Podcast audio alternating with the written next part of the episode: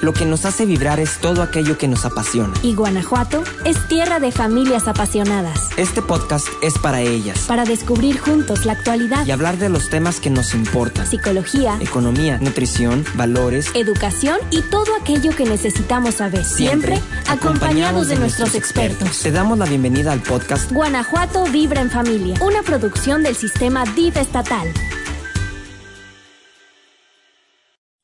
¿Cómo están? Qué gusto acompañarlos nuevamente en una edición más de Guanajuato Vibra en Familia. Feliz de verdad de poderles traer jueves a jueves, bueno, pues temas sumamente interesantes, pero sobre todo, pues eh, dejarles un granito de arena en cuanto a la familia, porque el día de hoy tendremos un tema maravilloso.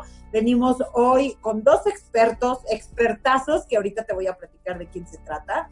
Pero antes quiero saludar a mi querida Mariana Rodríguez, que bueno, pues como siempre, aquí nos hacemos compañía, nos pimponeamos y bueno, pues también aprendemos muchísimo de, todos nuestros expertos. ¿A poco no, Marianita? ¿Cómo estás? Claro, claro que sí, cada vez con estrellita en la frente.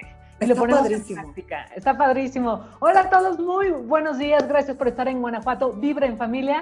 Pues muy contentos porque, como bien decías, Jihan, hoy tenemos un gran programa en el cual vamos a seguir aprendiendo.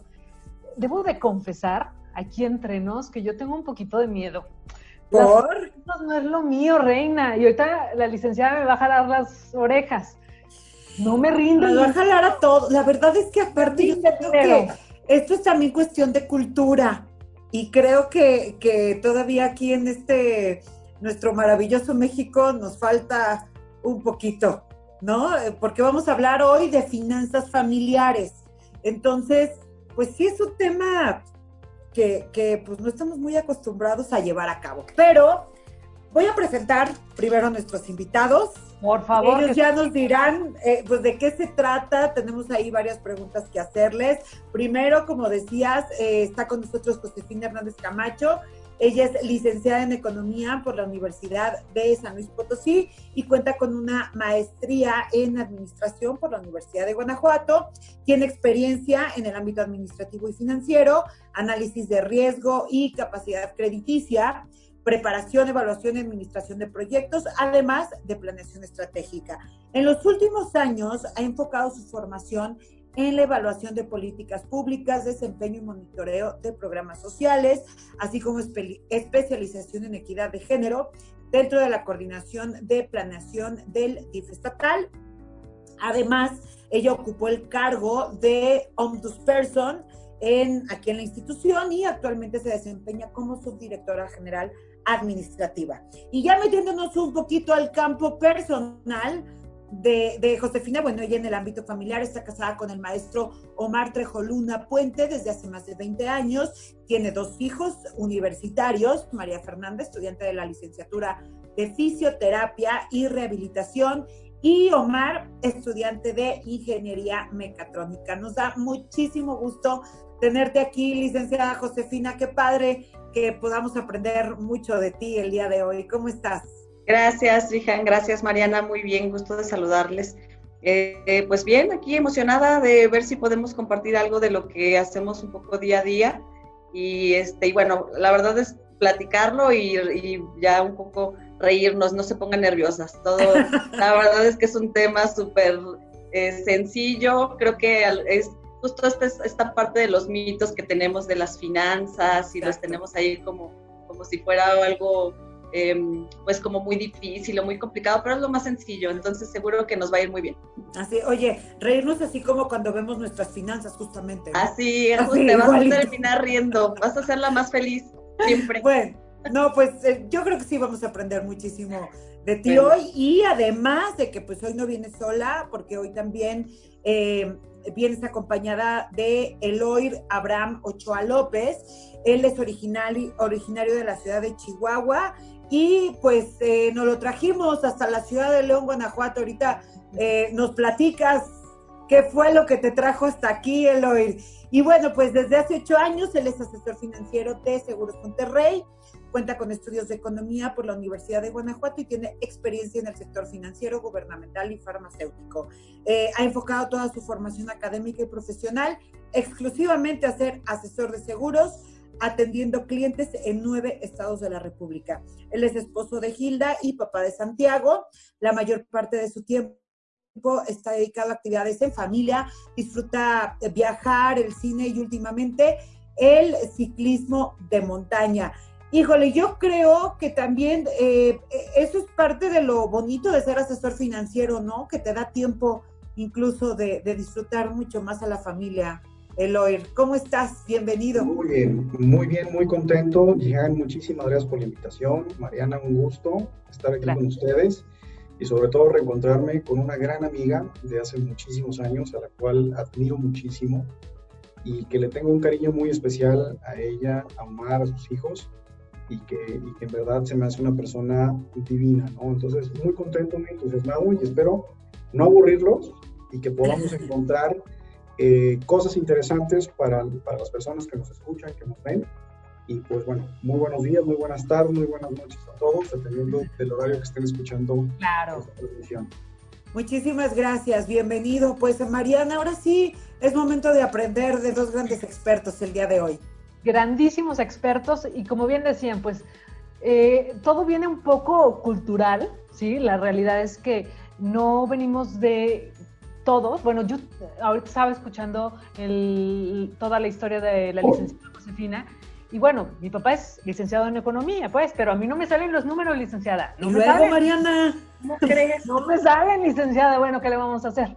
¿No? Bueno, no me amarraron las manos de chiquita, como bien me decía, y aparte no me salen los números, pero vamos a aprender. El chiste es aprender poco a poco y que esto sea cultural y que estas nuevas generaciones, a todos los que ahora tenemos hijos, podamos enseñarles lo valioso que es tener y cuidar el dinero, porque a todos nos dan dinero y es de cuenta que nos quema el dinero, ¿no? O sea, nos, nos surge salir a la calle, nos surge comprar, nos surge, ni siquiera nos organizamos, ¿no? Es como de, tengo dinero, a ver qué hago, y cosas innecesarias la mayoría de las veces. Entonces, bueno, pues vamos a ir viendo cómo podemos hacer para que estas futuras generaciones ya crezcan con otra cultura, que ya crezcan con esta eh, nueva visión de que el dinero sí es muy importante, sí se puede gastar, pero sí hay que ahorrar. Y empezaríamos por saber qué son las finanzas, licenciada, qué son las finanzas familiares. Mira, qué bueno que ahorita retomando un poquito lo que tú comentabas, Mariana, me parece importante puntualizar un, un tema, es nunca es demasiado tarde para empezar a cuidarnos en cualquier ámbito, de la salud física, emocional y financiera. Partiendo del tema de las finanzas, eh, eh, sí quisiera como puntualizarlo porque es, tiene que ver una cosa con la otra y lo platicábamos también hace rato el oír y yo, en ese tema de que tienes que tener la estabilidad y la salud y los muy buenos hábitos en todos los ámbitos. Entonces, si tú tienes que cuidar tus hábitos alimenticios para tener una buena salud y tienes que hacer ejercicio, tienes que tener hábitos saludables, el tema de las finanzas también es un hábito que tendremos que hacer y que nos va a generar también bienestar emocional, eh, de salud, eh, física y, y todo, obviamente. Entonces, las finanzas familiares justamente es esta armonización que normalmente llevamos en el día a día esta parte de que nosotros podamos tener, em, ser como eh, las, los administradores y tenemos que administrar nuestro tiempo, nuestro espacio, nuestros gustos y también pues nuestro dinero prácticamente. El, el tema de ponerlo en, un, en términos de familia también implica porque luego aportamos más de uno en el tema. Digo, cada uno tiene sus propias finanzas personales, que es muy importante, pero que también tienes el ámbito de las finanzas familiares. Entonces ahí nada más hay que diferenciar también un poquito, es decir, yo sé, debo de controlar eh, ahí nuestros propios ingresos y nuestros propios gastos y no perder de vista que muchos de nosotros que tenemos hijos o que no es lo mismo nada más administrarnos nosotros mismos en nuestra, nuestra casa, pagar mi luz, mi agua, mi renta, este, y saber cuáles son mis gastos y dividirlos, que es un, tema muy personal. Cuando se vuelve familiar es que podemos hacer em, uso o podremos tener una, un mayor ingreso o un mayor gasto. Entonces ahí yo lo que sí les recomendaría es, sí definitivamente primero tenemos que identificar nuestras finanzas personales y después identificar nuestras finanzas em, familiares. ahí el oír nos va a ayudar también un poquito más en este tema de lo que son exactamente las finanzas, que él trae ahorita también mucho eso, este, en, ahorita justamente con, con, estos, con esta situación un poquito donde también hemos eh, tenido que estar conviviendo más familiarmente, las finanzas se han vuelto un punto muy importante dentro de el estrés o no estrés que estemos viviendo. Claro. No, bueno, y es que aparte creo yo que, que al final, por ejemplo, eh, como comentas, esto que estamos viviendo eh, nos agarró de sorpresa a todos, nos tomó por sorpresa a, todos. Y hay mucha gente que incluso perdió sus trabajos o que les empezaron a pagar menos. Y, y, qué es lo que pasa? Que entonces ahí es en donde te empiezas a dar de topes en la cabeza porque dices, es que si hubiera prevenido, es que si a lo mejor hubiera tenido eh, este cuidado de empezar a ahorrar o de tener como este guardadito, que, bueno, también yo entiendo que hay muchas veces que, que pues a lo mejor eh, tus sueldos o tal, pues no te da, pero, pero, pero luego muchas veces sí, porque luego hay mucho gasto hormiga de que a lo mejor yo creo que ahorita va a salir este tema, pero cuando te enfrentas a este tipo de situaciones es cuando empiezas a, a darte de topes y decir, es que si hubiera prevenido, si hubiera guardado, pues a lo mejor esta situación no nos hubiera pegado tanto, ¿no? Claro. Sí, creo que debes de tener, parte del tema de las finanzas es que tienes que tener un control. Un control y muchos de nosotros lo que hacemos es decir, tengo el control mental de mis finanzas, sé cuánto gano y sé cuánto gasto. Entonces, la realidad es que no es así. Nosotros tenemos que tener un orden y si nosotros tenemos un orden podemos tener un mejor control y una mejor administración. No es lo mismo que yo diga, sé que gano X cantidad y que más o menos pago tanto de luz y pago tanto de agua y pago tanto de renta y eso realmente es un aproximado. Lo real es que ustedes y todos nosotros deberíamos de tener no un control mental de nuestras finanzas, porque por muy buena memoria que tengamos, la verdad es que se nos puede pasar algo. Algo. En realidad, todo, yo la verdad es que soy y soy honesta, yo no me acuerdo de lo que a veces desayuné en la mañana, entonces pues menos me voy a acordar de otros tipos de, cuestiones, entonces tengo que tener un orden. Y eso va desde una libretita y un lápiz que apuntes exactamente tus gastos fijos y los variables, o desde que tengas un Excel en el que ya sepas quincenalmente o mensualmente o semanalmente qué te va a llegar y qué es lo que tienes que pagar, que identifiques muy bien cuál es el control de tu ingreso y de tu gasto eso te va a permitir también tener efectivamente eh, una, un tema más eh, controlado, más administrado de lo que estás haciendo. Es algo súper sencillo con lo que cada uno de nosotros, hay ahora aplicaciones también en el teléfono donde tú ya le pones ahí los gastos que ya sabes que estás generando eh, o que te, estás, que te están generando, inclusive los familiares. Ahí es donde les decía el tema de las finanzas personales o las familiares muchas veces con nuestra propia pareja nos podemos poner de acuerdo y decir, ¿sabes qué? Pues aquí es un solo ingreso y un solo gasto.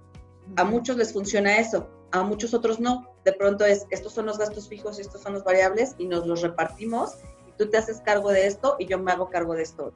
Entonces el que paga la luz siempre anda pagando todo y el que paga el agua siempre anda cerrando las llaves. Pero bueno, se vuelve parte del show. Sí, eso es cierto. Bueno, pues ahora a, mí, por ejemplo, me interesa mucho también eh, conocer, el oír tu, tu punto de vista ante las finanzas familiares. Tú también estás muy involucrado en este tema. Eh, como, como asesor financiero, a final de cuentas, ¿no? Asesor de seguros que, que luego, eh, pues no, no, no, sé por qué luego les corremos cuando, cuando alguien que se dedica, por ejemplo, a lo que tú haces y dice, oye, pues yo aquí te voy a dar una manera bastante buena. Tengo, tengo una opción que te puede ayudar justamente a tener unas finanzas más sanas, ¿no? A, pensar en ese futuro, el día que te retires, el día que, que pues no sé, incluso pierdas el trabajo o, lo que sea, ¿no? Eh, Fíjate pero les corremos. E, exactamente, creo que ahorita lo, lo comentaba Mariana, que, un, es, que, que, muchos lo vemos como un tema de cultura, ¿no? Sí. Cuando en realidad yo no considero que sea un tema cultural del mexicano. Lo que sí considero es un, es un tema de falta de información. Okay. Es fundamental, ¿no? Si, si nosotros no conocemos por naturaleza, este, inclusive nuestro cerebro reptiliano, Si no conocemos un tema, lo primero que hacemos es no tocarlo, ¿no? No nos metemos, prefiero no hacerlo, prefiero estar en una zona segura, ¿no? Y creo que en tema de finanzas personales, en tema de finanzas familiares, desde que somos chiquitos es un tema que no se habla en casa, son hábitos que no tenemos como, como, como, como familia, y no tanto por un tema de cultura, sino por un tema de falta de información. Yo no sé si ustedes recuerdan haber llevado una clase de finanzas personales en la primaria, en el kinder, o en la secundaria, en la preparatoria o inclusive en el en, tema de en universidad. la universidad, no. Y en la universidad. No, como, como tal, finanzas personales, no. No, claro que no. Entonces, llegamos a, al mundo real, llegamos a la vida laboral sin tener los elementos suficientes y necesarios para tomar buenas decisiones financieras que nos va a dar una estabilidad emocional y que nos va a dar una estabilidad financiera y laboral, ¿no? al final de cuentas es algo que tengo la bendición de hacer con la mayoría de mis clientes y que, y que es algo que, que yo lo llamo muy sencillo. ¿no? Nosotros como asesores patrimoniales, como asesor financiero, no vendemos seguros. Despertamos conciencia, llevamos información a la gente para que la gente pueda tomar decisiones con información completa a favor de su patrimonio y a favor de sus finanzas personales. ¿no? Entonces, eh, eh, el, el, tema de, de crear conciencia, lo decía muy bien Josefina, ¿no? ¿Cómo sé cuando estoy pasado de peso? ¿O cómo sé si tengo hábitos alimenticios sanos? ¿no? Hay algo que, el, médico te lo puede decir, te lo puede decir una báscula, te, te lo puede decir tu familia. Este, oye, te, estás te, te, pasaron, te pasaste de tamalitos, ¿no? Te pasaste de comida. Te lo dice la ropa. Exactamente, lo ves tú en la, en la ropa. Pero si no eres consciente de ello o no quieres ser consciente de ello, no lo vas a ver. Sucede lo mismo en el tema de finanzas personales, ¿no? Puede ser que tengas las tarjetas a tope y estés pagando solamente el mínimo de tus tarjetas, pero si no eres consciente realmente de, ese hábito, no hay forma en que, en que tú puedas cambiar ese, e, e, ese, ese hábito o que tú puedas cambiar esa situación, ¿no? Entonces, parte del, del asesor es crear conciencia sobre la familia en qué pasaría si, ¿no? Y prever precisamente lo que estamos platicando, ¿no? Prever el futuro. ¿Qué hubiera pasado si yo hubiera comenzado un tema de ahorro hace cinco años. Quizás ahorita la situación sería mucho más sencilla de poderla llevar o eh, estaríamos en una situación mucho más tranquila, ¿no? Porque al final de cuentas la vida nos cambió a todos. Eh, y, creo que sí. Yo hablo mucho de experiencias de, mis amigos, de mis clientes, nunca decimos nombres, pero sí hablo mucho de la experiencia personal. Eh, algo que nos daba mucha risa cuando yo llego a, esta, a esta maravillosa carrera es que siendo economista no sabía cómo administrar mi dinero ni administrar mi tiempo. Y, teniendo un cargo importante en, una organización, teniendo ingresos fuertes, teniendo ingresos robustos, pues la mayoría de las veces llegaba a final de mes barriéndome, ¿no? O inclusive este, días antes ya no tenías cómo, cómo, cómo, cómo sobrevivir, ¿no? Y eso habla mucho de la formación que tenemos como hábitos financieros en, cada uno de nosotros. ¿no? Eh, durante 10 años con ingresos eh, y buenos, obviamente, con, ingresos fuertes, eh, el, el, oír de hace 10 años nunca generó un fondo de ahorro. ¿no? Entonces, cuando la vida cambia, que te pone este tipo de situaciones, pues te das cuenta que pudiste haber tomado mejores decisiones financieras. ¿no? Si alguien hubiera llegado conmigo con la información que yo tengo en este momento, que creo que es falta de información lo que, lo que, lo que nos hace falta como mexicanos, seguramente esa situación que yo vivía al momento de cambiar de trabajo hubiera sido mucho más sencilla, más llevadera. Entonces, yo sí hablo mucho el tema de, de, la falta de información que hay en la familia mexicana para tomar mejores decisiones financieras, más que un tema de cultura.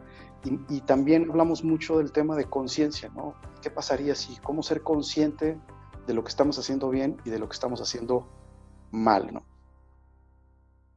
Exacto, y, ahora con esta conciencia es como ahora darle esta prioridad, ¿no? Como bien lo dicen. ¿Y cuáles serían como nuestras prioridades hablando en dinero, hablando de finanzas?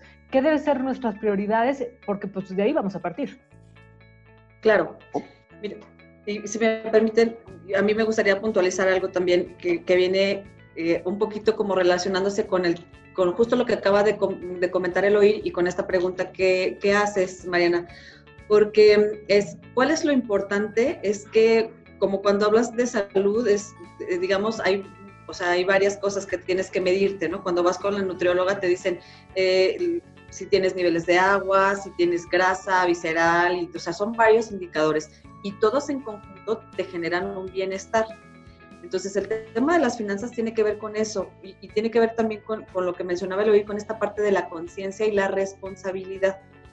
Es decir, tenemos que ser como muy conscientes de dónde estamos parados, eh, cuál es nuestro ingreso, por ejemplo, ahora, y la responsabilidad viene de qué voy a hacer con ese ingreso, cómo es que yo lo voy a distribuir.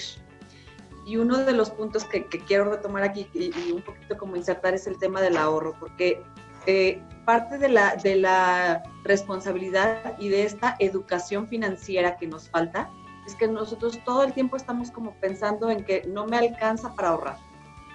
Es, es un tema recurrente, es un mito prácticamente financiero, llamado un poco así, el de no me alcanza para ahorrar. Eh, y la realidad es que no se trata de eso, porque tú puedes ahorrar desde 20 pesos, desde 50 pesos, desde 100 pesos, 1000 pesos. Cada, un, cada uno tiene una condición distinta. Entonces ahí viene la parte también de la responsabilidad. Yo te podría decir, y bueno, eh, que, la responsabilidad o en qué gastar el dinero, pues podría decirte, ¿sabes qué? Pues si no tienes una casa, tienes que pagar la renta o los gastos fijos, que tendrías que tenerlos. Pero es que no es que haya una receta. En realidad, cada uno de nosotros tiene que ser consciente de en qué tiene que gastar y lo que sí debemos de identificar es que nosotros debemos de maximizar eh, este ingreso buscar la eficiencia de este ingreso que nosotros tenemos. Entonces, yo, yo doy clases en, como de hobby y de pronto les digo mucho esto a mis alumnos. Digo, es que nosotros tenemos que ser dos cosas. Consumidores responsables, en el sentido en el que todo lo que yo consuma, todo lo que yo voy a comprar, pues, es mi dinero, me, me, me, me costó a mí, y entonces tengo la responsabilidad de que en lo que, en lo que yo estoy gastando tenga el máximo beneficio. Y si yo no soy el que estoy gastando, porque entonces es mi hijo el que está gastando, por, eso pongo el ejemplo de los estudiantes, cuando sobre todo son foráneos, y bueno, ya él y yo también vivimos esa parte, de que vienes a otro lado, a otro lugar, y pues tienes un tutor, un benefactor o tus padres que te están solventando y que de pronto es eh, una mala administración los estudiantes que luego vienen a, foráneos, lo, primero que tienen que hacer es administrarse bien, porque si no los vemos el viernes con el letrero de right, a algún lado. Entonces, esa parte que viene fomentándose y cuando ya a lo mejor te independizas o no te independizas o en algún momento es la responsabilidad es tuya. Y cada uno de nosotros sabe en qué debe de gastar el dinero y cómo lograr la máxima eh, o la maximización pues de este, de este dinero. O sea, lo, tengo, tengo que lograr que sea lo mejor, que en lo que yo lo esté gastando esté bien gastado, porque cada uno de nosotros sabemos si no lo gastaste bien. O lo peor del caso es que muchas veces ni siquiera sabemos en qué no lo gastamos, que eso es realmente lo peor. Es, no sé en qué gasté, por eso te decía que tiene que ser un control, porque finalmente, eh, si no me acuerdo ni qué desayuné en la mañana, y por supuesto que no me voy a acordar ni de en qué me lo gasté, y eso sí es grave cuando no sabes ni en qué gastas el dinero, realmente es una situación en la que tú mismo te tienes que poner un autocontrol. Y hay una frase que va con lo que tú dices, ¿no? Que es, cuida el orden, que el orden va a cuidar de ti. Y en ese sentido sí creo que es importante llevar el orden o tener la conciencia de dónde está yendo mi dinero, ¿no? No llegar al final de mes y decir, ¿qué le hice, ¿no? ¿En dónde quedó? Sino que ser consciente de, ah, pues sí, mira, como hablando del, del, ejemplo del estudiante, pues sí, me fui al antro, me fui a tomar mis chaves con mis amigos y eso te va a ayudar a que no cometa los mismos errores para el, siguiente mes. Entonces, en esa parte sí, sí es algo que promovemos mucho nosotros en el despacho, de cuidar el orden, cuidar el orden financiero y de también, ahorita que lo, comentaba, ¿no? tengo un pequeñín de tres años, de cómo empezar a empapar las decisiones financieras con tu esposo, que ahorita lo platicaba Josefina, eh, cómo ser transparentemente eh, eh, claros ¿no? este, en, el tema de, finanzas familiares y cómo ir inculcando estos hábitos financieros desde pequeñitos en tus hijos para que, para que tengan mejores oportunidades o que tengan una mejor toma de decisiones financieras desde pequeños, ¿no? El hábito del ahorro, el hábito de tener un cochinito en casa, el hábito de que oye papá, lo quiero, pues no se lo compro, ¿no? Sino que debe haber un proceso en, en, la parte de compra y que el niño vaya entendiendo desde pequeño, porque al final de cuentas los estamos programando, es lo que yo estoy viendo con mi, con mi, con, con mi hijo, para que ellos puedan tener mejores opciones o mejores oportunidades a las que nosotros llegamos y que los golpes pues sean un poquito más llevaderos, ¿no? Eso, es, eso es, algo, algo padrísimo también. Creo que en ese punto, de hecho, bueno, yo a lo mejor, este, mis hijos estaban muy pequeños y, de pronto era eh, yo como esta conciencia, y sí, es como un tema que familiarmente se tiene que platicar y, eh, y que fomentar. Yo, yo recuerdo perfecto que mis hijos estaban pequeños y de pronto era, vamos a la feria, ¿no? Y entonces a la feria me quiero subir a, todos los juegos y quiero comprar todas las papas, quiero comprar todo y bueno, vas pasando por cada puesto y de cada puesto quieren algo, ¿no? No tienen llenadera. No, entonces, exacto. Entonces yo lo que les decía es, muy bien, mijitos, vamos a la feria, aquí tienes tú, no sé, voy a inventar, pero 200 pesos, ¿no? 200 pesos y gástatelo en lo que quieras y aquí están tus 200 y aquí están tus 200 y ya. Vayan y sean felices y este, es su dinero en la feria, gástenlo en lo que quieran. Y de pronto es, no, es que quiero esto, ¿cuánto cuesta? No, pues ya empiezan a ver y empiezan a ver, pero no, pero es que luego si me va a gustar otra cosa, mejor me espero. Y entonces ellos mismos, ese es el tema de crear conciencia, porque es muy fácil que volteen y te digan, mamá, ¿me lo compras? Y tú le puedes decir sí, y se lo compras y a la siguiente ya le gustó otra cosa y así, y realmente, efectivamente, no hay un fondo. Entonces, en este cambio, si tú le dices, este es tu dinero y haz lo que quieras con él, la responsabilidad se la trasladas, por supuesto, tú estás ahí al lado y vas viendo que sí, que no, pero es como su gusto. Entonces, ahí vas viendo también qué clase eh, o cuál es la mentalidad de cada uno. Y yo te puedo decir que a lo mejor voy a ventanear a mis hijos, pero uno es así como de, son los extremos. Uno termina casi con el dinero ahorrado y al otro siempre le falta, ¿no? Entonces, este, y luego terminan prestándose y demás. Y esa parte también hay que mediarla, porque la realidad es que yo, por ejemplo, de repente veía que uno, pues muy ahorrador, muy ahorrador, muy ahorrador, y pues no compraba y no compraba, y entonces siempre es como, no, pero este, de pronto le decía, bueno, pero no se te antoja o no tienes ganas de algo, y es, no, pues sí, ¿y por qué no lo gastas? No, pues porque me parece que es un gasto inútil, o no lo quiero, o no es superfluo, o no sé qué. Digo, pero bueno, no tampoco te quedes con las ganas, porque después pasó que de pronto esto trasciende a que se van de intercambio y de pronto es, tú tratas de hacer un ahorro, eh, moneda extranjera, no sé, eh, en lo que quieras, y van a, desde dólares, euros, algo, y te vas, y estás allá y estás tratando de disfrutar y logras un ahorro para ir a hacer este viaje, para conocer y disfrutar, pero responsablemente, con este presupuesto que ya hiciste y que puedes ejercer sin culpa. ¿Por qué? Porque ya lo programaste. Claro, no vas a ir a gastar cosas que no tienes, pero si hiciste un presupuesto, lo puedes, puedes disfrutar. El hecho de tener, creo que ahí es parte un poco de la conciencia, es qué gasto responsablemente, pero que también esa parte de responsabilidad me permita disfrutar con la familia, con los amigos, a mí misma, ¿no? O sea, de si me voy a, comer o no a comer, este, y, tengo este como gusto de, de poder compartir, eso también genera otro tipo de bienestar o si voy al doctor o no voy al doctor, eso no es cuestionable, por ejemplo, si estás enfermo, ¿no? Entonces creo que ahí viene como esta parte también de ir educándolos a ellos y decir responsablemente cómo tienen que ir tomando sus decisiones, que justo es lo que comentan. Las decisiones al final son personales. Eh, ¿Ustedes creen que, que, por ejemplo, estas generaciones de ahora o los niños más chicos, por ejemplo, el oír tienes un un nene de tres años, este, nosotras entre los cinco y siete años, Mariana, Josefina, tú ya tienes hijos más grandes, pero ¿ustedes creen que estas generaciones, digamos, estos jóvenes y estos niños, sí, sí van a empezar a crecer con una conciencia mucho más eh, eh, sobre, sobre el ahorro, sobre el cuidar las finanzas? Porque yo siento que, por ejemplo, nuestros papás, pues de alguna manera decían, bueno, pues yo al rato me jubilo y voy a tener ahí mi entradita, ¿no? Y entonces como que a lo mejor no, no nos enseñaban tanto a ahorrar, pero por ejemplo, no sé, a mí me pasa ahora que yo digo, bueno, ni mi esposo ni yo nos va a tocar jubilarnos el día de mañana y, y, entonces, ¿qué va a pasar en nuestra vejez, no? Entonces creo que pues ya para nosotros, pues ya le damos más conciencia a nuestra hija de decir, a ver, el dinero se acaba, el dinero te lo tienes que ganar. Y si tú quieres algo, pues tienes que, que, ahorrar para poderlo obtener, ¿no? Y, pero pues lo que ahorres no lo puedes gastar todo en una sola cosa. Como que ya empezamos como a platicar más con ellos desde más chiquitos. Entonces, sí creen que, que y tengo la esperanza de que si estas generaciones lleguen con un poquito más de conciencia con, estos temas, ¿no? Porque como papás, pues empezamos también a enseñarles eh, un poquito más, ¿no? Fíjate que yo, yo, lo veo con la mayoría de mis clientes. Al final de cuentas, eh, este tema de conciencia genera ciertas preocupaciones, ¿no? ¿Qué pasa si un día ya no puedo trabajar? No tengo ya las habilidades en salud para poder trabajar, ¿no? ¿Quién se va a hacer cargo de mí? ¿Quién se va a hacer cargo de mi hijo? ¿Quién se va a hacer cargo de mi esposa? hay un seguro que, que, eso, que cubre ese riesgo, ¿no?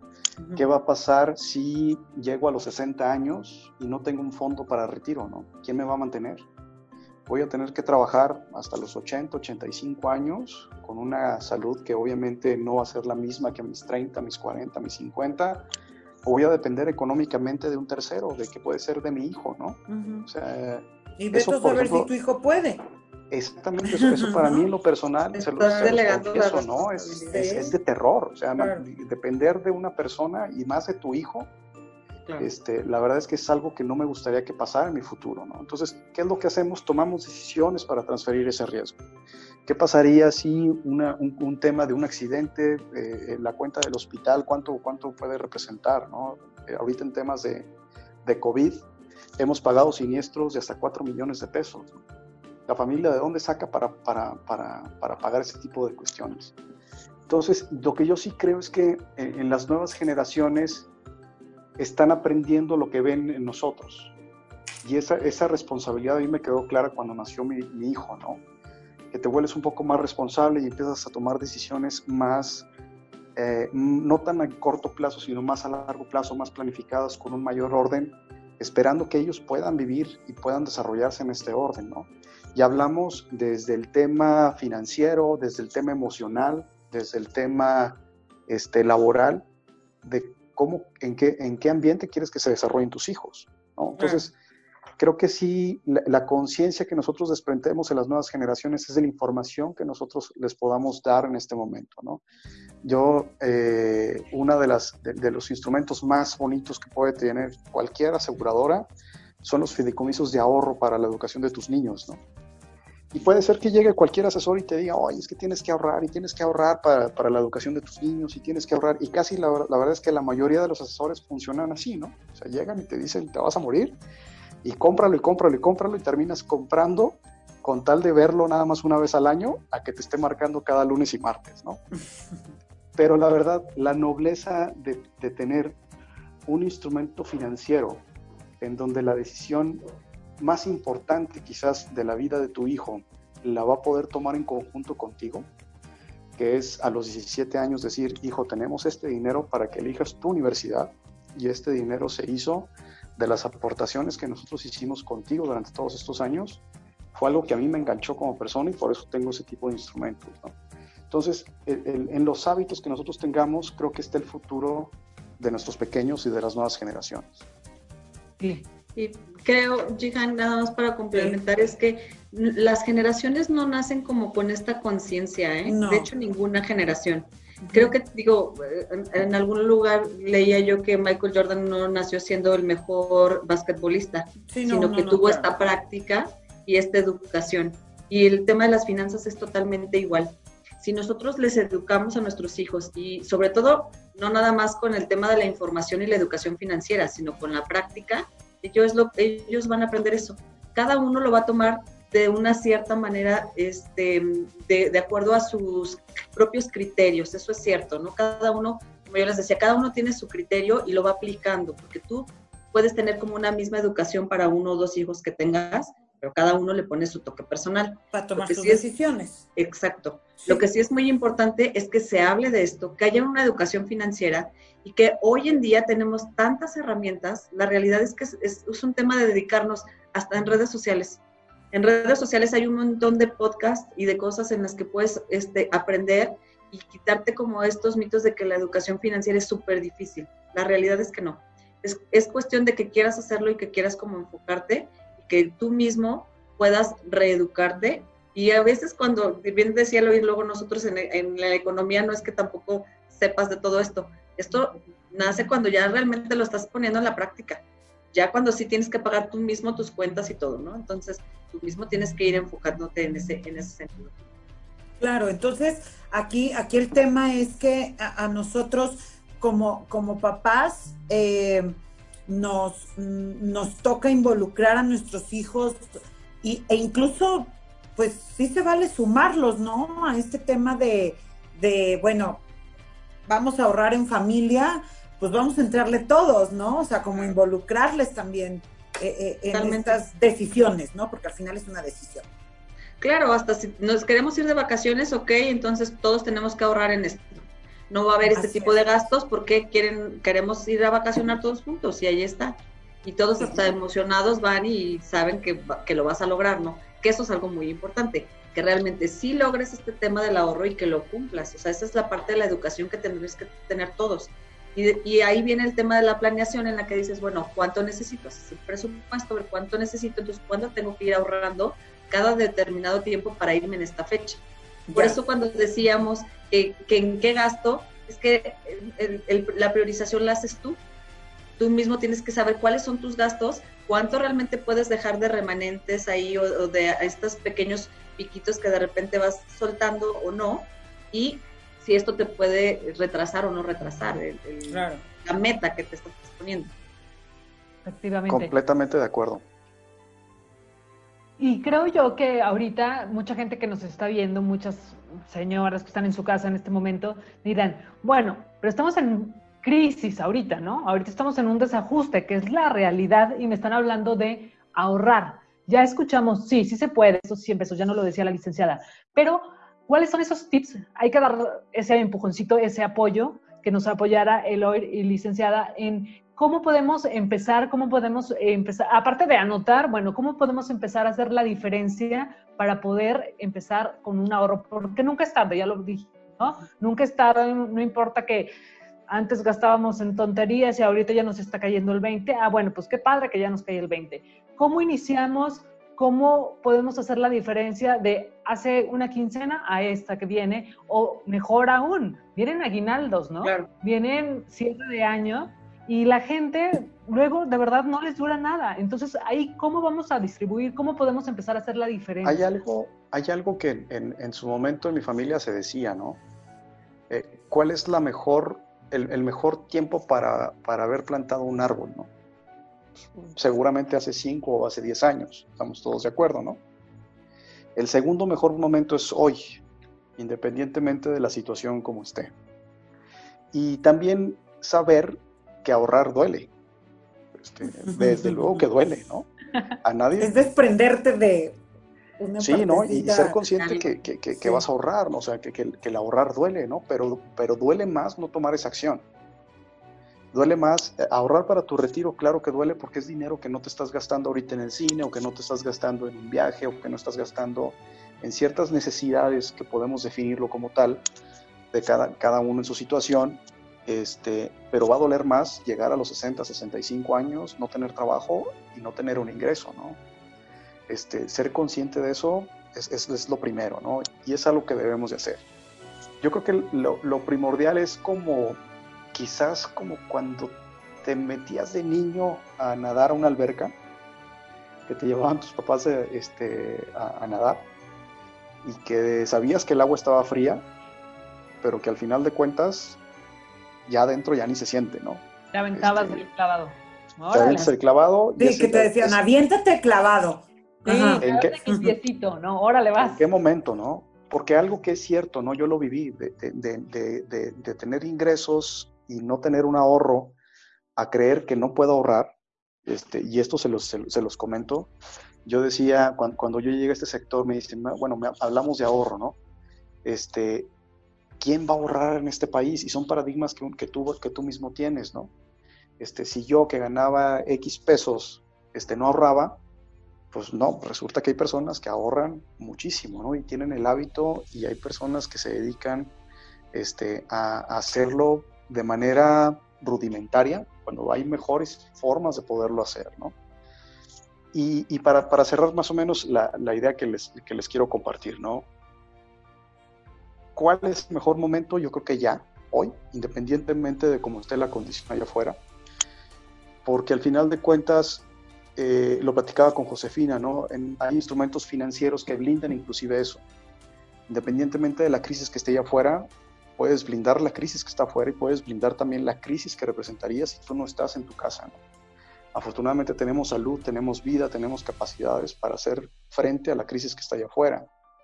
El riesgo de no estar creo que es muchísimo mayor y es catastrófico. Eh, dos, eh, cuando tú ajustas una, un, un, tema de ahorro, o sea, si tú dices, oye, yo gano 10 pesos y de esos 10 yo quiero ahorrar 2, inmediatamente los primeros, te lo digo por experiencia, los primeros dos meses me odian, pero completamente, ¿no? Porque, porque le estás quitando dinero para el ahorro, ¿no? Y, y, sus finanzas sufren una, una desestabilización. Pero a partir de la tercera quincena, hablando de personas que tienen un ingreso fijo, se ajustan completamente. Y el dinero que ya no sabían en qué se estaba gastando, entonces ya se estaba acumulando y ya vas formando una alcancía que tiene un propósito futuro para una situación este, etiquetada, ¿no? Educación de los hijos, retiro, irnos de vacaciones, comprar un coche, hacer patrimonio, etc. Aquí lo difícil es brincar a la alberca, ¿no? Quitarte el miedo de, meterte al agua fría. No te va a gustar, pero eh, la relación es muy similar, ¿no? O sea, te vas a acostumbrar rápido y te va a dejar de doler y lo vas a empezar a disfrutar. Sí, ahí me gustaría yo también complementar un tema con, creo que son tres puntos que son muy importantes. La primera es que debemos de quitarnos ese paradigma de no me alcanza para ahorrar. El tema de, del, no ahorro es una excusa por no llevar un control de tus gastos. Literal es eso. Entonces, si tú realmente llevas un control de tus gastos, sabes perfectamente bien qué puedes dejar de gastar para eso, convertirlo en ahorro. Es una de, creo que de las cuestiones que nos debe quedar muy claro. La segunda cosa que creo que también nos debe quedar muy clara es que no debes de ser rico para poder invertir tu dinero. En realidad eso también es un mito. Hay hoy instrumentos desde 100 pesos por comprar CETES, eh, puedo participar en un fondo de inversión con mil pesos. Hay, como dice Luis, hay mil de instrumentos en los que puedo hacer. Bueno, la gente que, que, que trabaja para el gobierno puede ahorrar desde 50 pesos, 20 pesos en el ISEG y cuando hace el recuento ni siquiera lo siente porque ya se lo están descontando y al final de año ya ahorró. Entonces, el tema es ese, es, no importa la cantidad, siempre hay un instrumento para, con el cual puedes ahorrar lo mínimo o lo máximo, cada uno determinará cuánto dependiendo del control que lleves. Y eh, hay muchísimos instrumentos. Y este último punto que sí me gustaría como dejar como también muy claro es esta parte de, esa idea que teníamos con, los, con, con, nuestros ancestros, ¿no? De decir, el dinero está mejor debajo del colchón. Eso no es verdad. Eso realmente es un mito. Y ahí, ojo, ojo sí también quiero, quiero comentarlo, es dónde guardamos nuestro dinero. Sí queremos fomentar el ahorro, pero ¿dónde lo guardo? ¿O en qué lo invierto? Primero es ahorro, guardo el dinero y luego invierto. ¿no? Vienen ahí como un poco los pasos a seguir. Porque dónde ponemos el dinero es un tema también que se vuelve complicado. Porque ya me dijo mi vecina que en la caja de, marca Acme, que ahí está muy bien el rendimiento y no sabemos ni qué pasa con eso.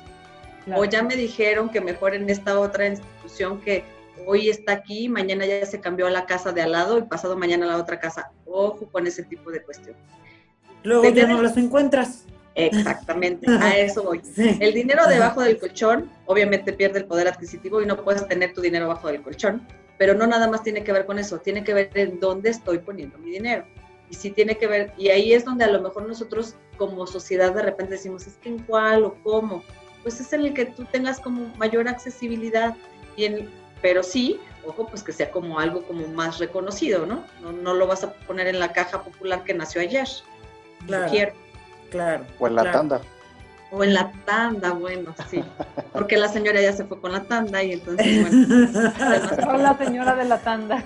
No, o, el otro día leía yo una nota que una eh, había cobrado su tanda y luego se declaró muerta porque ya no, o sea, si uno le y, te encuentras cada historia, pero bueno, oiga, fíjense que ahorita que estamos platicando sobre estos temas del ahorro y tal, em, yo leí el otro día que, que luego lo que uno tiene que hacer justamente como para obligarte a ahorrar y decir, pues me tiene que alcanzar porque me tiene que alcanzar y además ahorrar, o sea, ¿Qué me tiene que alcanzar? Pues todos nuestros eh, gastos normales del día a día que eh, pues platicábamos, ¿no? Que si el agua, que si la luz, este, el súper, escuelas de los niños, tal, ¿no?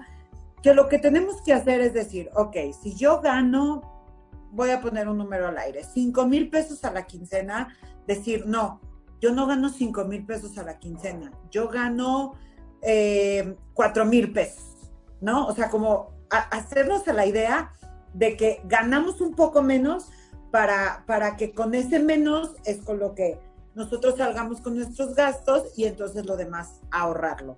Y que hay, y que hay pues países que, que justamente tienen como, como eh, pues este tipo de, de cosas, ¿no? Que, que, tienen ya también estructuradas sus finanzas y, y ya tienen también hecho eh, pues eh, todos estos gastos y ahorros, que así lo hacen. Yo no gano 5 mil pesos a, la quincena, yo gano 4 mil, porque lo demás se va justamente a esto, ¿no? al ahorro. De hecho, muchos autores recomiendan porcentajes, ¿no? Este, entre el 10 y el 20 o 30%, dependiendo de tus, de tus necesidades también, ¿no? no se trata de que, de que dejes de pagar la, escuela de tus niños por estar ahorrando, sino de identificar muy bien, porque cuando tú fijas el presupuesto para el ahorro, los gastos hormiga se van. Es, es, lo más eficiente para quitar los gastos hormiga. Cuando tú fijas un presupuesto del 20% de mis ingresos se van a ir a esta etiqueta, o el 30% de mis ingresos se van a ir a este, a este ahorro etiquetado, resulta ser que quizás a final de mes ya no te alcanza para irte este, cuatro veces al mes a casa de piedra, ¿no? O ya no te alcanza para irte al desayuno este, cada lunes y martes, ¿no? Y empiezas a llevarte este, la comida en casa para, la oficina, que creo que es algo muy sano, en lugar de estar comprando este, la coca o el refresco o, este, o la comida por fuera, ¿no?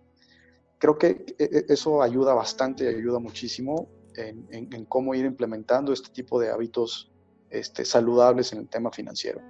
Y si lo hacemos como una analogía eh, con el tema de ejercicio que lo mencionaba Josefina, que me encantó la, la, forma en cómo lo explicó, pues sí, ¿no? O sea, quieres bajar de peso, quieres tener una vida saludable, quieres este, incrementar tu masa muscular, quieres, pues te va a doler, tienes que hacer ejercicio, tienes que tener una rutina, tienes que tener un plan de acción. Y eso es lo que procuramos también hacer en un tema de, un plan financiero familiar o un plan financiero este, personal. ¿no? Te va a doler, pero vas a ver los resultados y al final de cuentas vas a tener una estabilidad emocional, porque estar endeudado, la verdad es que yo creo que todos hemos estado en esa situación y desgasta moralmente y desgasta emocionalmente, ¿no? Este, Y, al final de cuentas no aporta nuestra felicidad, ¿no? Y eso se ve en casa, eso, eso lo ven los hijos, eso lo ven tus padres, eso lo ve tu esposa, y al final de cuentas es una situación en donde no queremos estar, ¿no? Mira, yo ahí también creo que es importante que no perdamos de vista dos cosas. Muchas veces en las economías familiares o personales, lo que tenemos son deudas. La mayoría de, de, pues, de nosotros tenemos esta deuda y la deuda puede ser sana o, no puede, o puede no ser tan sana. Y lo primero que tendríamos que hacer es sanear nuestras finanzas. Entonces, primero es, eh, y creo que ahí ahorita en lo que decíamos bien, en este tema de, pasos a seguir y con lo que decías de me olvido de que tengo mil pesos, la realidad es que creo que debemos de ser como muy conscientes y saber dónde estamos parados. Porque no es como que yo diga, ya no gano esos mil pesos, no los gano y los pongo acá. No, es parte del mismo control que tú ya tienes. Si tú sabes que tienes un adeudo, un adeudo, no sé, poco, grande, más o menos, que, o que se te está saliendo de control, lo primero que tendrías que hacer es sanear esas finanzas. Entonces, antes de meterte a ahorrar, primero saneamiento. Ya después tienes finanzas sanas, entonces vas a un tema de ahorro, que es el paso dos. Ahí vas como a la mitad del camino. Y ya después de que ya tienes un tema de ahorro, entonces puedes decir, igual eh, o invierto, o es mi ahorro para el retiro, o ya vas decidiendo qué. Pero vuelve a lo mismo, es un tema de control. No es que puedas decir que ya que no lo tienes, porque sí lo tienes ahí. Y lo que sí es bien importante es que no lo pierdas de vista, porque es para qué lo quiero. Porque era lo que yo les decía, es, y lo decía lo oír ahorita, es para qué quiero ahorrar este dinero. El 10, el 20%, o sea, tendrías que revisar si quieres metas a corto plazo, si es ese viaje, si es, un, no sé, algún bien o algo patrimonial, que te, un activo que te va a ayudar. Es más, hasta una capacitación. De pronto yo quiero ahorrar para tener una maestría o tener una especialización que seguramente me va a, generar un, un, mayor ingreso. Entonces, esos, digamos que puede ser inclusive hasta financiamientos o endeudamientos positivos. Algo que te va a generar un mayor ingreso en un futuro, definitivamente puedes eh, ir por ese camino. Ahora, si tú lo quieres para el retiro, bueno, pues ya, ya, lo, ya te, te, puedes olvidar un poquito más, los, ustedes que son más jóvenes que yo, por supuesto, entonces pueden olvidar un poquito más de ese dinero. A lo mejor yo ya lo veo más cercano. Y, este, y al final, bueno, pues es el viaje familiar o lo que quieras. no pierdas de vista tu meta y tu objetivo. Ok, y sobre todo como también lo que comentaban hace rato, ¿no? No irnos a los extremos, porque o está el que quiere ahorrar todo, como ya lo decía la licenciada, tiene un hijo de todo lo ahorro. Yo, yo también tengo uno así, todo lo ahorra, todo. Y tengo el otro que le quema el dinerito, ¿no? Entonces, es buscar una media y sí, sí darnos esos gustos, sí relajarnos, porque al final del día también se trata de ir sobre la vida, sí ahorrando, pero sí disfrutando lo que tenemos y sí pudiéndole dar como vuelta, ¿no? Entonces es buscar una media y no irnos a ningún extremo, porque pues si no, todos se nos va a ir a ahorrarlo y al rato vamos a estar de... Ahí nos va a doler disfrutar, ¿no? Y también disfrutar, ¿no? Ahí, ¿no? Claro, como decía hace rato Josefina, bueno, si voy y me doy el gustito de salir con mis amigas, pero a lo mejor dices, bueno, esta semana no, no me da para salir dos veces. O si salgo dos veces, pues la próxima ya no. Entonces, pues es, es, ir mediando, ¿no? O sea, ir, ir este, equilibrando todo este tipo de cosas, ¿no? A veces pues sí se vale, eh, ay, pues vamos con la familia a comer este fin de semana e invertirle en una comida rica, pero a lo mejor el próximo fin de semana pues va a haber tortas de jamón como las del chavo, porque, este, porque pues ya, ¿no? Ya nos dimos un fin de semana un gustito, este fin de semana vamos a ahorrarle, ¿no? O sea, no sé, eh, creo que es eso, como ir encontrando ese equilibrio. Sí, y muy importante, ahí nada más no perder de vista lo que decían ahorita, por ejemplo, es en qué gasto o no gasto, o si lo, o si lo tengo en cuenta, y por eso no, me gusta mucho esa parte de decir, me olvido de que no lo tengo. Es no, tienes que ser consciente de que lo vas a usar para otra cosa. Y también tienes que ser consciente de, lo, de que tu ingreso va a, gastarse en lo que realmente ocupas, en sí la colegiatura, en sí la renta, en sí los, los gastos que a lo mejor te van a ayudar pero también es, hay, hay un punto importante que, que, no debemos de perder de vista, es cada uno tiene una realidad distinta. ¿Dónde está parado? Y a lo mejor yo quisiera pagarle la escuela en Harvard a mi hijo, pero pues no puedo. Entonces, no, da. no me da a mí, pero no le voy a limitar su conciencia a él. Es decir, si tú realmente quieres, tú te puedes esforzar y yo te puedo tal vez apoyar en, con A, B o C, busca una beca o busca otro tema de financiamiento, además también algo que, es importante que veamos es no, hay, no debemos de coartar esos, esos mm, ilusiones, pensamientos, metas, objetivos que pueden tener nuestros hijos. Es, creo que sí podemos fomentarlo y este tema justo de educación financiera y de ahorro y de medios financieros es muy importante para que ellos logren sus objetivos y no limitarlos a decir, pues no, a mí no me da para darte esto y pues qué pena. creo, que, creo que hay desde un viaje eh, de intercambio en el que puedan buscar, a ver, ok, te quieres ir de intercambio, perfecto, yo te doy para, te pongo la mitad del avión y búscate la otra mitad a ver en dónde. y entonces ya se claro. Sí. Entonces, no, no limitar también esa capacidad. Creo que ahí fomentar de alguna manera el emprendedurismo también con nuestros hijos es importante. Claro, hace la diferencia. Y bueno, sobre lo que decía Chicana al principio, que a todos nos pasa, el gasto hormiga. ¿Qué onda con los gastos hormiga? De verdad, yo yo no sabía, hasta que un día una amiga me dijo, no, es que sí, escríbelo, a ver, hazlo consciente. Y yo decía, es neta que cada vez que entro me aviento y todavía dicen, ¿quieres redondear? Y tú, pues, sí, entre que estás entre una cosa y otra, sí, luego sacas números y dices, madre mía. Y eso nos pasa en todas las tiendas, en si te bajaste por un refresco, si te bajaste por una botella de agua, o si fuiste al súper, o si fuiste a donde sea. ¿Cómo controlamos, cómo nos hacemos conscientes de ese gasto hormiga que es nuestro peor enemigo? Esa es la realidad. Mira, yo ahí creo que tiene, que tiene que ver con un tema de suma. No nada más el gasto hormiga, ¿eh? la verdad es que hoy en día también hay otro gasto que la verdad yo lo consideraría más gravoso que el gasto hormiga, que son los meses sin intereses.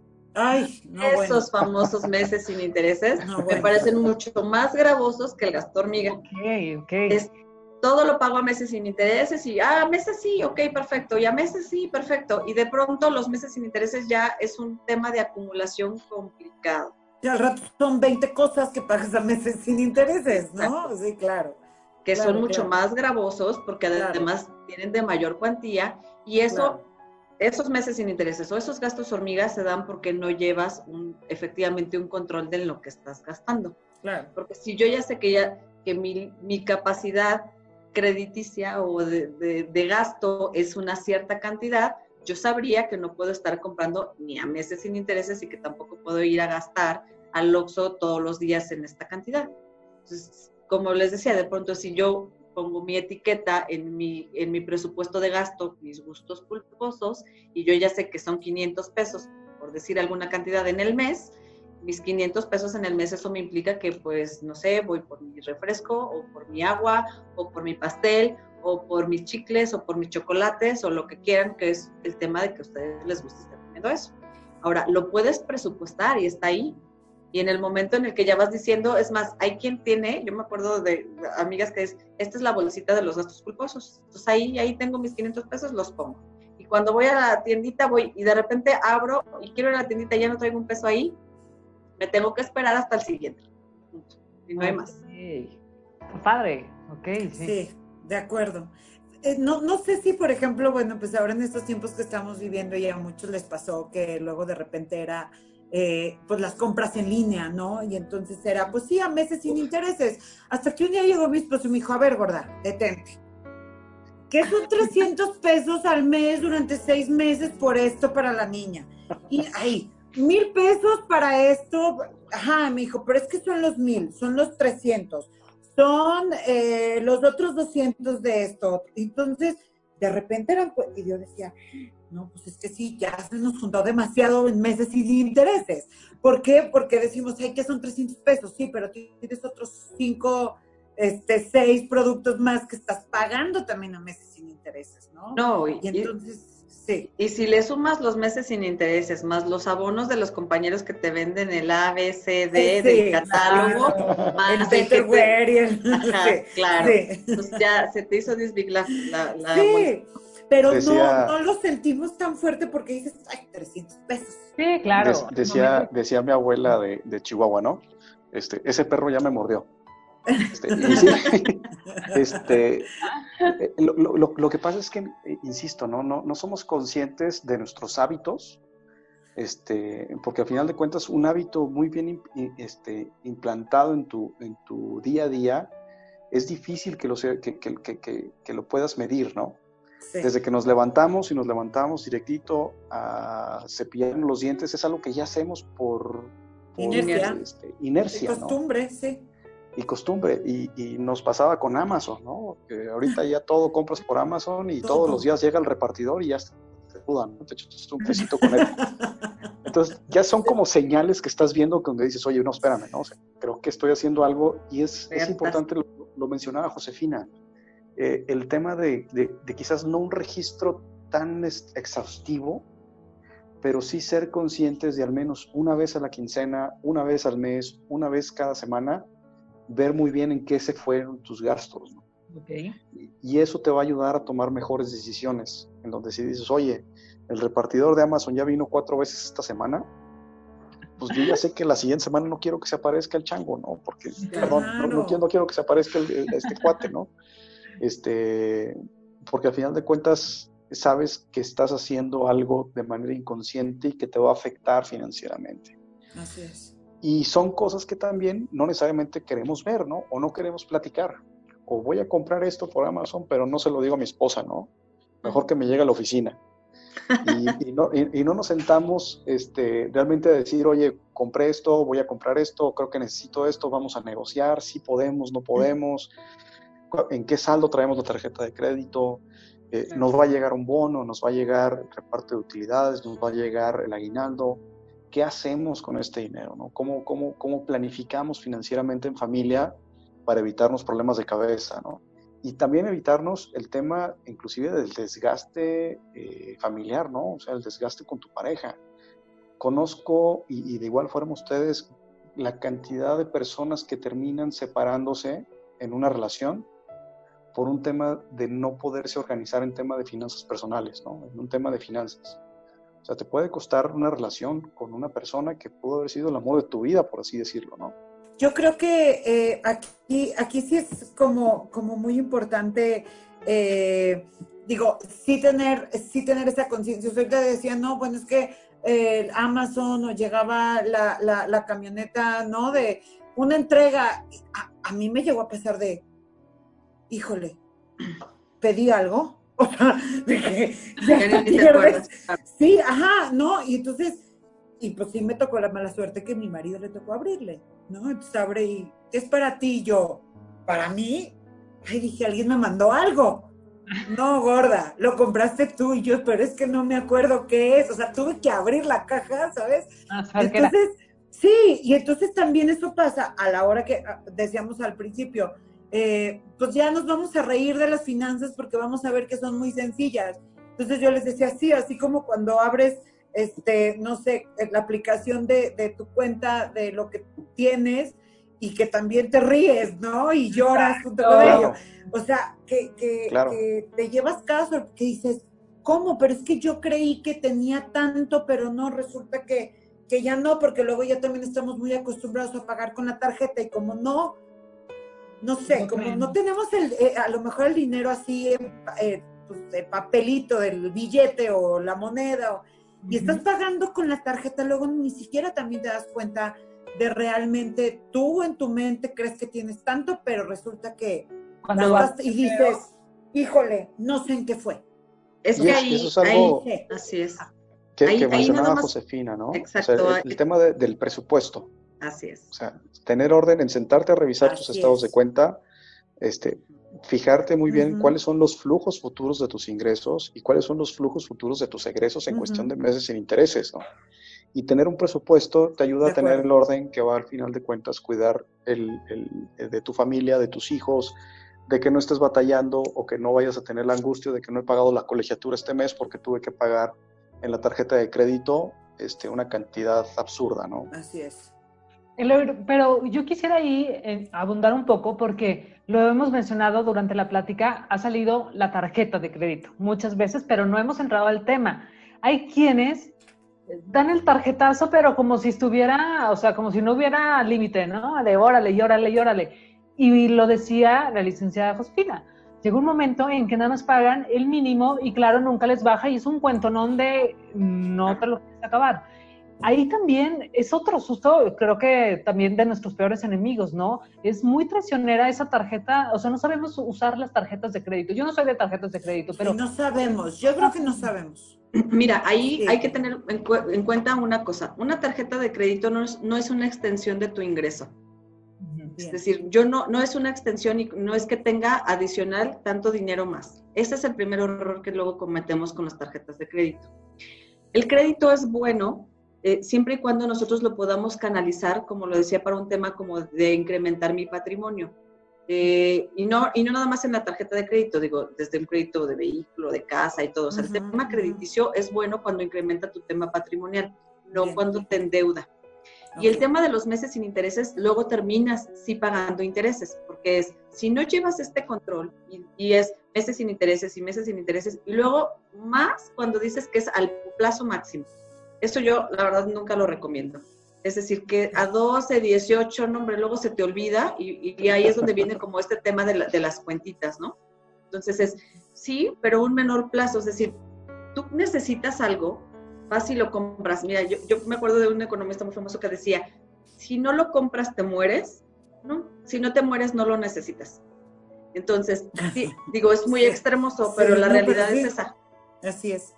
Entonces, bueno, tienes que identificar qué vas a comprar, porque probablemente si lo necesitas, si está cayendo la puerta de mi casa, pues sí necesito comprar una puerta, porque no puedo estar de manera insegura.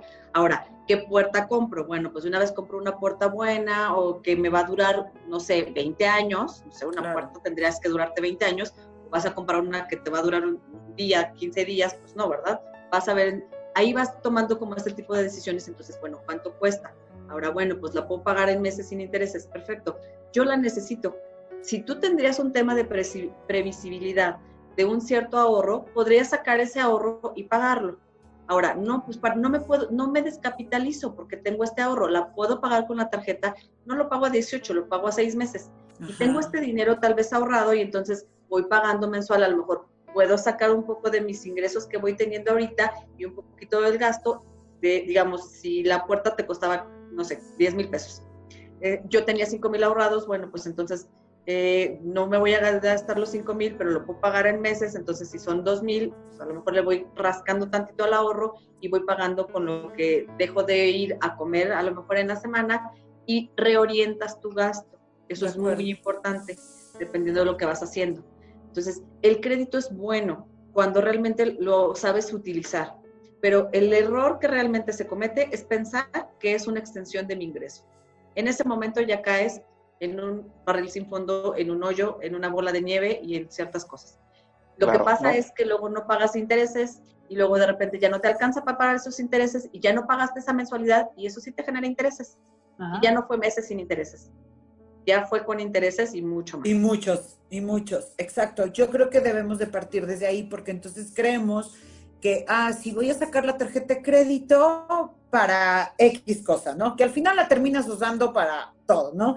Muchas veces, no, pues es que queremos comprarnos esto, entonces mejor sacamos la tarjeta de crédito, pero no, la realidad es que al final sabes que lo tienes ahí, entonces empiezas a comprar una y mil cosas y dices, bueno, pues sí, de mi sueldo voy a apartar tanto, ¿no? Este, para la tarjeta. Entonces, a mí eso me pareció maravilloso, partir desde el no es una extensión de lo que tú ganas, a lo mejor quincenalmente, ¿no? Una, al final, pues una tarjeta de crédito es un préstamo que te están haciendo y que pues sí debes de tener como ese apartado para decir, esto es lo que yo estoy, eh, a lo mejor voy a destinar para pagar una tarjeta de crédito. Sí, y que sí amerita y que no amerita usar la tarjeta. Que no amerita, exactamente. O sea, no vas a ir a las, al Oxxo a pasar la tarjeta de crédito. Ajá, es que eso es lo que pasa. Exacto, sí. No, Oigan, si vas, si vas al Oxxo porque a lo mejor no traes dinero y no pasa nada si vas y usas el, en el Oxxo o en el súper, porque muchas veces nos pasa es, ya no sé dónde dejé la tarjeta, por eso también de repente uno es un poco como en la bolsa, ¿no? De pronto ya la metí en la bolsa y resulta que no la había metido en la, la chamarra y te bajas y ya no la traes y bueno, no pasa nada si usas la tarjeta de crédito y en ese momento puedes hacer frente a ese gasto que ya estabas ahí, dices, ya no voy a volver a ir, ¿no? Eh, claro. Por un tema de administración de tiempo. Son las tentaciones de comprarme la bolsa o comprarme el nuevo iPhone 17, ¿no? Porque siento que lo necesito. No es lo mismo, este, quizás utilizar la tarjeta de crédito para el pago de la colegiatura de tus hijos, para tus planes de ahorro para el retiro, tus planes de ahorro para las universidades de tus hijos, que para gasto corriente, ¿no? así es, así es. Oye, creo que ahí es, es, fundamental, ¿no? Sí, exactamente, pero pues sí, o sea, si uno no sabe luego de repente controlar sus ingresos como tal, pues menos vas a saber controlar una tarjeta de crédito, perdón, pero... Sí, hay que empezar por lo básico, ¿no? Eso es real, exacto. Hay que empezar por, a ver, estás decidiendo a lo mejor como familia sacar un crédito o sacar una tarjeta de crédito. Ok, ¿tenemos control o tenemos unas finanzas sanas? No, pues no. Entonces no pretendas que, que, meterte ahorita a una institución financiera que te dé un crédito o a que te den una tarjeta, pues va, va a tener un buen final. O sea, no pretendamos que, que así va a pasar, ¿no? Exacto. Pero nos vamos con mucho aprendido el día de hoy, definitivamente. Totalmente. Creo que ha sido de uno de los programas en el que más he aprendido. Yo de entrada voy a hacer mi Excel, de entrada. Voy a generar un Excel, eh, como, como nos daba el tip eh, la licenciada Josefina, con esto así, pero así de punta a punta, qué es lo que se gasta en, en, la casa Sánchez Gitani este, todos los meses, para darnos cuenta, ¿no? ¿Sabes qué es, qué es lo más recomendable? Y eso, eso me lo han dicho varios, varios de mis clientes. Es este, anotarlo manualmente. Ok. O sea, el tema, por ejemplo, de metas, el tema de, de inclusive sueños o, de, lo que quiero lograr o de lo que, de lo que estoy esperando o simplemente el tema de registro, eh, el dedicarle la energía a, comprar una, una, un blog de notas, a abrirlo, a estar registrando con la mano, eh, te genera mucho más interés y capta mejor el cerebro abrir la computadora. Ah, Usualmente eh, hemos dejado de utilizar la computadora como, como, como, un elemento de administración y más como un, tiempo, un, un, tema de, de, pasatiempo, ¿no? O sea, inclusive el celular, el celular lo utilizamos más para estar en WhatsApp o estar en Facebook o estar en redes sociales que un tema de productividad. La productividad como la tenemos nosotros eh, injertada en, nuestro sistema es a través de arrastrar el lápiz, ¿no? Como decían nuestros abuelos. Cada vez entiendo más a mis padres, este, cada vez entiendo más a mis abuelos y este tipo de, de, expresiones, ¿no? Arrastrar el lápiz. Creo yo que si un, presupuesto familiar está mucho más concreto y se respeta mucho más en tinta, en papel, que en un Excel, ¿no? En, es más fácil borrarlo. sí, estamos más acostumbrados a, ah, bueno, está en el Excel, ahí luego lo veo, ¿no? Sí, corregirlo. Sí, sí, Bien, buen tip, buen tip. Pues eh, nosotros estamos, como decía Mariana, ya cerrando el, programa, pero pues eh, me gustaría que antes de que nos vayamos podamos como recapitular, Mariana, no sé tú qué pienses, el, el poder recapitular como ah, ciertos tips que, este, que les podamos compartir a la gente que nos está viendo para, para llevárnoslos de tarea, ¿no? Y decir, bueno, vamos a empezar por ahí, porque decir, sí, de todos nos encanta y está padrísimo el tema, pero luego no sabemos cómo empezar ni por dónde. Entonces, si recapitulamos todo esto maravilloso que platicamos y, y, lo podemos como puntualizar para cerrar el tema, pues yo creo que yo les pediría a, a quienes nos ven que vayan por una pluma y un una libreta y empiecen a apuntar todos estos, estos tips que ustedes nos puedan regalar como expertos en finanzas. Que Jikan me quiere hacer examen a mí, pero yo se lo paso a la maestra. yo también. ¿Cómo, ¿Cómo le hacemos? Los grandes, oye, pues vamos a empezar por el punto número uno, creo que fue lo primero que dijimos, es no hay control mental en las finanzas. Siempre tenemos que llevar un registro. Creo que ese es uno de los principales, o el principal, o el número uno. no, no podemos llevar un control mental. Igual lo decía ahorita el oír con, con, esto que cerraba, o a manual, o bueno, los que estamos todo el día en la computadora, a lo mejor sí abrimos de repente el Excel y ya estás pensando en qué vas a pasar. Funciona más. Claro. cada uno, pero lo importante es que sí tengas un control. Me parece que ese es uno de los más importantes. El segundo es que creo que debemos que identificar el tema del ahorro y el ahorro parte antes del tema del saneamiento de nuestras finanzas. Cada uno debemos de evaluar si tenemos finanzas sanas o no, y me refiero a que si tenemos deudas, primero, deudas podremos llamarle malas, es decir, estas que nos comen nuestros ingresos, eso hay que sanearlo primero. Y una vez que tengamos saneado, nos vamos al tema del ahorro. Y ya dijimos ahí que en el ahorro todos podemos ahorrar. 10, 20, 30, 50, 100, 1000, 5000, los que quieran. Hay un instrumento para todos, pero lo importante es empezar y empezar hoy. Y después de que tengamos este, este ahorro es el tema de invertir y entonces decidir mi objetivo, hacia dónde quiero llevar este ahorro, qué es lo que espero cumplir o qué es lo que quiero cumplir con este ahorro. Es para el retiro, es para mi viaje, es para mi meta, mi objetivo. Entonces creo que eso también es muy importante, no perderlo de vista y tenerlo en una moneda dura, que eso, eso, eso se me pasó mencionarlo, ¿no? ¿no? Evitar tenerlo en pesos porque los pesos se evaporan. Como se evapora el agua cuando está caliente, sí. este, lo mejor es tener hábitos de ahorro en moneda dura. ya sea una moneda dura es, son UDIs, por ejemplo, que son unidades de inversión de, Banco de México, eh, dólares, euros, una moneda que la inflación no le gane. Ya. Este, que no pierda fácilmente, que no pierda fácilmente su poder adquisitivo, que tenía que ver un poco con lo que decíamos del dinero bajo del colchón. O sea, no lo puedes tener ahí.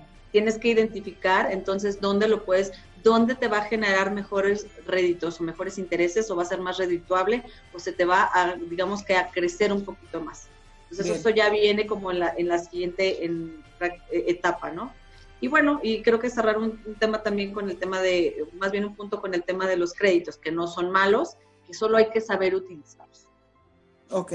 Y no irnos con las cajas patito, ¿no? O sea, hay que saber dónde lo dejamos el dinero. Y, un punto, sí. un punto final que sí me gustaría aquí agregar y además agradecerle al oír también su participación es el tema de los seguros. De verdad lo vemos como, el seguro lo vemos como innecesario, pero la realidad es que dedicarle un poquito a ese tema este, es eh, realmente importante. No tenemos mucha educación sobre esto, pero creo que el tema de los seguros para todos es muy importante.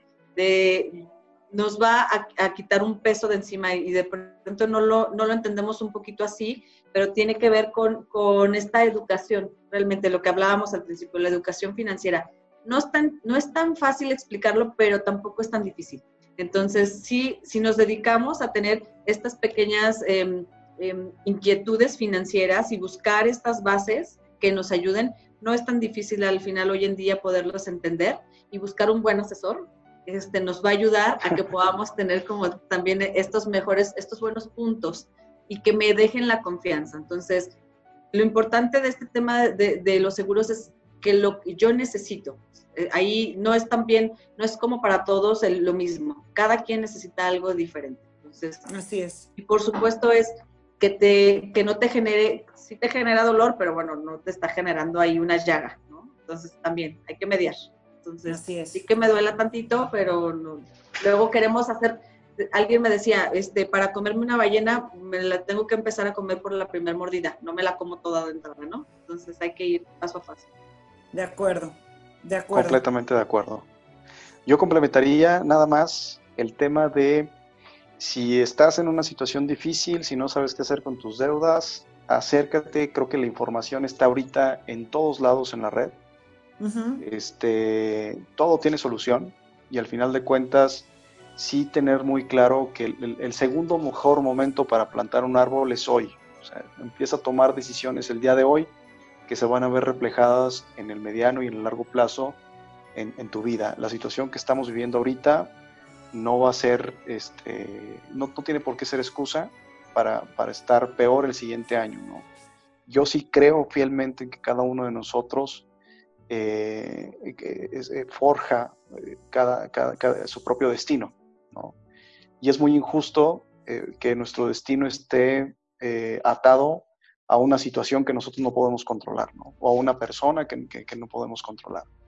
Entonces, en base a tus propias decisiones, eh, en, buen, en base a buenos hábitos financieros, sí creo yo que, que puedes lograr muchísimas cosas y que al final de cuentas tu familia, tu pareja, eh, tus hijos lo, lo, van a ver reflejado en el corto plazo, ¿no? Entonces, anímate a tomar decisiones el día de hoy y a tener estos, estos mejores hábitos en todos los sentidos, ¿no? Eh, lo, lo, comentaba Josefina, eh, alimenticios, espirituales, este, financieros, que al fin de cuentas es, es, es, es, por lo que estamos aquí, ¿no? Estamos en busca de una felicidad. De acuerdo, de acuerdo. Y, y, pues si, si todo esto nos va a quitar la paz, no sé, luego yo soy mucho de, a ver, queremos esto y nos vamos, no sé, un coche si me va a quitar la paz, mejor ni, ni, me abran los caminos, ¿no? Entonces hay que buscar tener esa, esa tranquilidad y, pues no hay más que, eh, pues que toda nuestra vida sea sano, ¿no? La alimentación, las finanzas y, y, no gastar más de lo que ganamos, porque también tenemos ese... Eso es básico.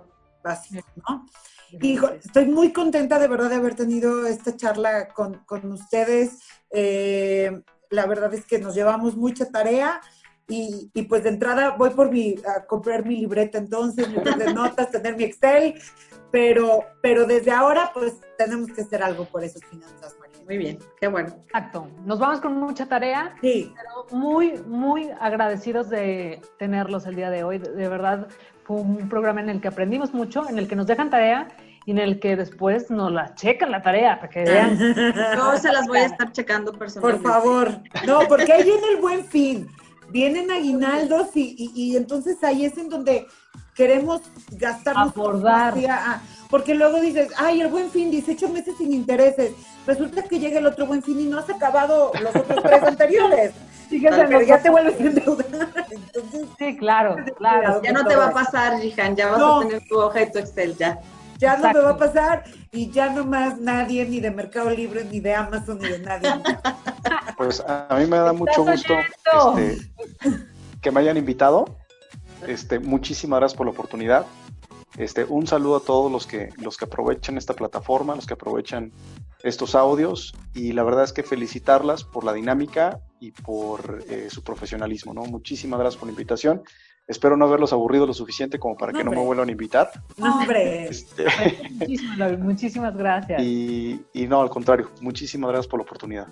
Padrísimo el oír y conocerte, aunque sea de manera virtual, pero fue, pues como lo dije hace rato, fue padrísimo tenerlos aquí con nosotros y gracias. pues que sea la primera de muchas.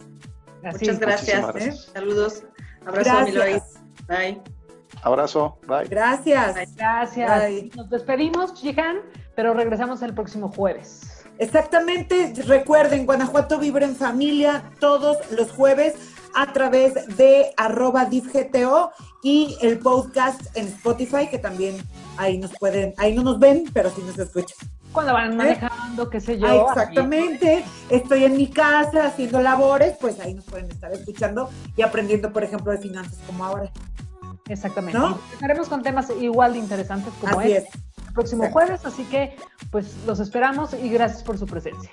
Muchas gracias, hasta la próxima. Bye bye. Bye bye. Luego. Gracias por escuchar este podcast. Síguenos en las redes sociales del Sistema DIF Guanajuato o escríbenos a comunicaciondif arroba guanajuato.gov.mx. Guanajuato vibra en familia.